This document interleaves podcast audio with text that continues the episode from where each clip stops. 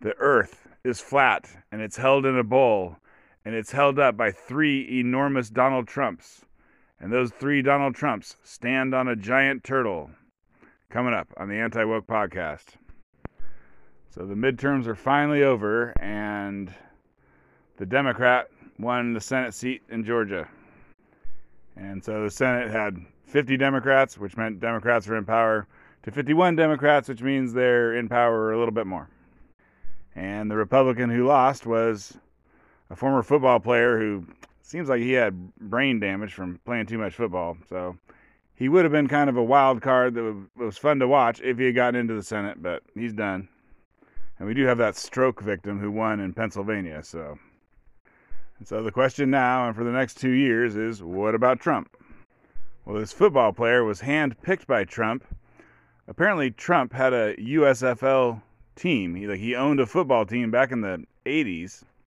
They're trying to create a competitor to the NFL that went out of business. And anyways, he had Herschel Walker on his team as the biggest star of the whole league, and so they were friends ever since. And that was how he chose Herschel Walker. And so now we know it looks like three out of the four senators that Trump chose lost. Four out of the five governors that Trump chose lost. And so there's a theory, we don't know if it's true, but that Trump supporters, one of the reasons they like Trump is because he's a winner. And at least when he was running for president the first time and then he won, you know, he's like, I'm a great businessman, and people believed him. And I think on the same day, yesterday, uh, his company got convicted of criminal tax evasion. Doesn't affect him at all. They might have to pay like a million dollar fine. That's nothing. But basically, you know, his narrative is that in 2020 he was a winner once again, but they stole the election. And now, just things have not been going that great for him lately. So I'm sure he's still saying he's a winner, but you know, I don't know. I didn't, you know, I'm not a Trump supporter. I didn't believe he was like a super big winner. I don't think he's, you know, he's not as rich as he says he is. But um, I feel like maybe sometimes some people, I feel like a certain amount of people are gonna be like, you know, I'm not sure this guy is the the giant winner that I thought he was. I mean, losing will do that. But up until now, like I think about 60% of Republican voters, they do what Trump tells them. And so if you know, if you can get 51% of Republican voters to do what you say, then you can get any politician you want in there because they can win the primary. And so the question is, do they get tired of, you know, Trump says, you know, put this football player in there and they're like, "Okay." And then the football player loses, so they can be like, "Maybe we won't do what Trump said." I mean, I don't know. And so what people are calling like this huge repudiation of Trump with this loss in the Georgia race, um, it was a 51 to 49 loss. I mean, basically, that's what people call a super landslide, amazing, crushing victory now. You know, if you can win 51 to 49, wow, you're amazing. And people are calling Georgia a purple state now, but I think every single statewide um, politician who's a Republican won in Georgia, except for Herschel Walker, the football player, except for that one guy that Trump picked.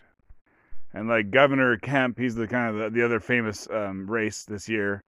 I think he won by like eight points, and then Herschel Walker lost by two. So that's a 10 point difference. Basically, if Trump picks you, you get a 10 point swing to your detriment. Like you were gonna you were gonna actually crush, and then you just lose by a whisker. And I think you know ever since January 6th, like you know I don't I don't I don't agree with the mainstream narrative.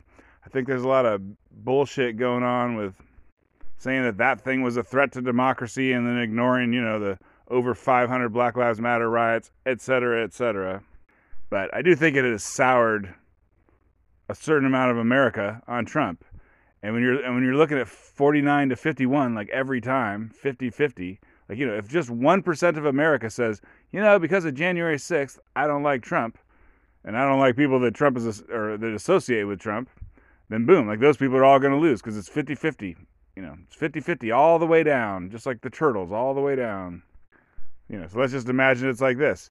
Trump reduces Republicans' chances by two points, and Biden reduces Democrats' chances by one point. Boom, Democrats win. Landslide.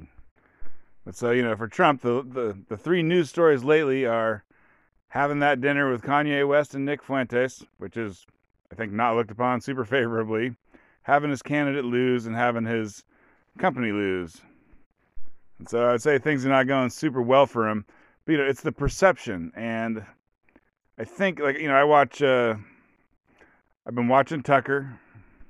Like, I want to know what he, you know, the people who believe what he tells them to believe, I want to know what they're being told to believe. And, uh, he doesn't usually talk about Trump. He's definitely not saying anything good about Trump. And I believe I believe that's just a I think the owners of Fox News told the people at Fox News to stop supporting Trump, stop hyping him.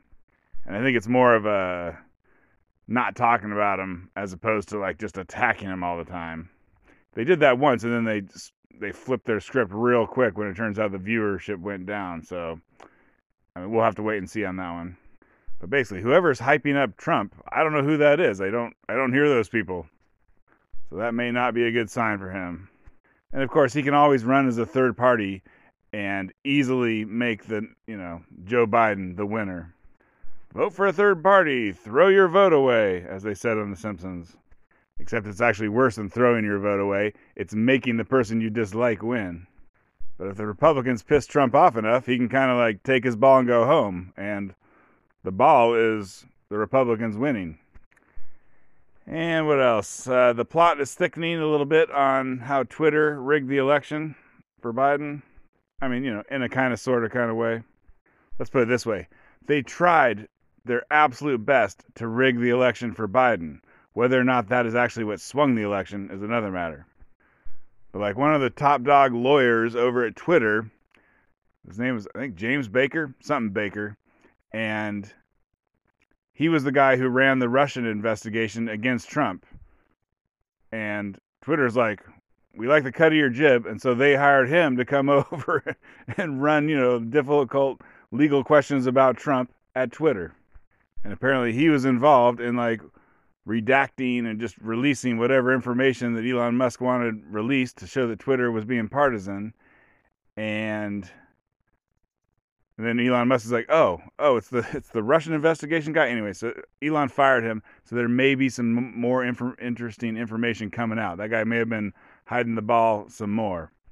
Like the current big question, and we don't know, is was the FBI involved?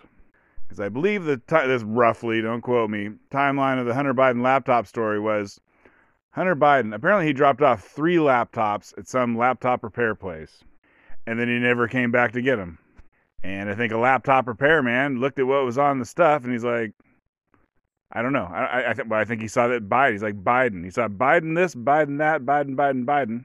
I mean, you know, it's Biden's son, but still Biden.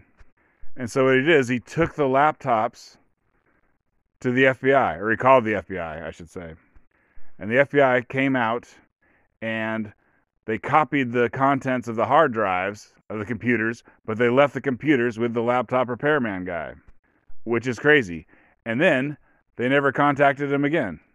And I think, you know, this guy probably wasn't a fan of Joe Biden, or I don't even know, but he's like looking at these videos of, you know, the presidential candidate's son smoking crack and fucking hookers.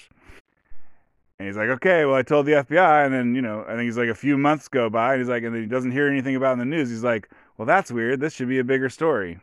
And so I think he tried to give, I think he tried to turn it over to someone else they ignored him. It's, about, it's a lot of ignoring this guy. Basically, people ignored this guy over and over until he contacted a lawyer who was associated with Rudy Giuliani, who was associated with Trump.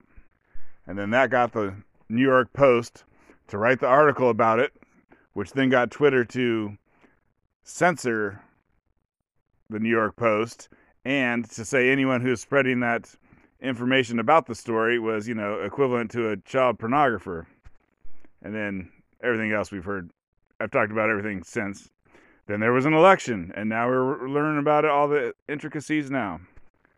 And so, as a reminder, just like Twitter may or may not have rigged this election, the FBI kind of rigged the previous election where they got Hillary to lose and Trump to win.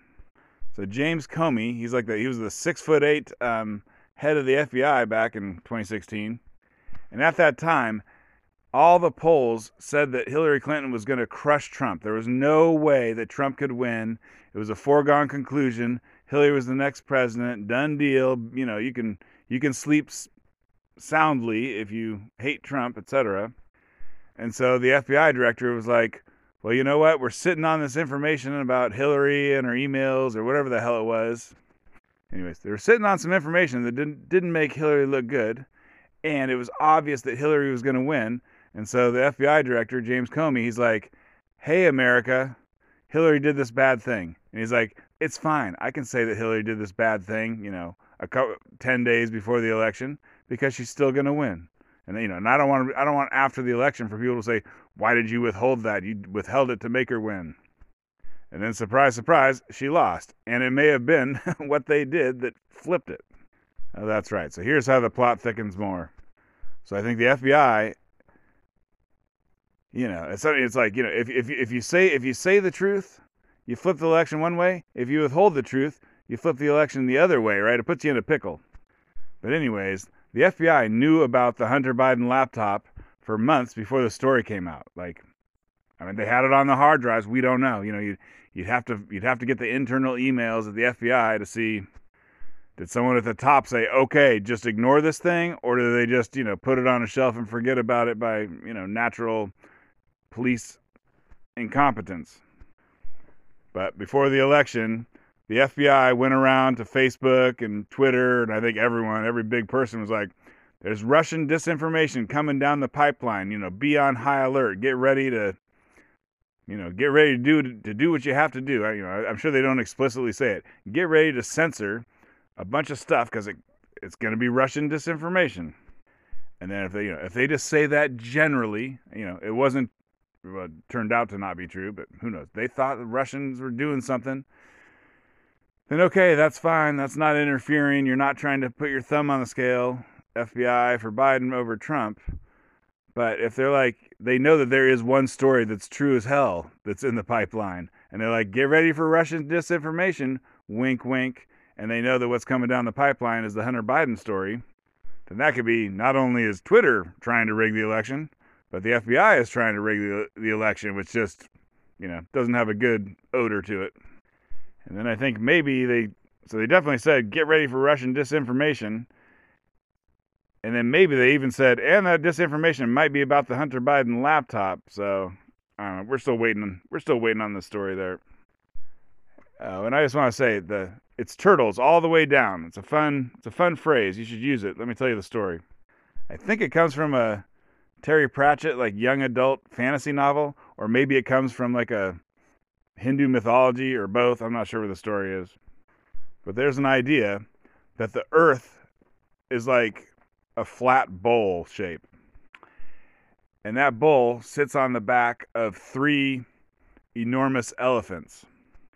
And then those three enormous elephants, you know, they, you know, like the size of a the size of the earth elephants, these three enormous elephants stand on the back of a giant turtle, like, you know, the size of the earth turtle.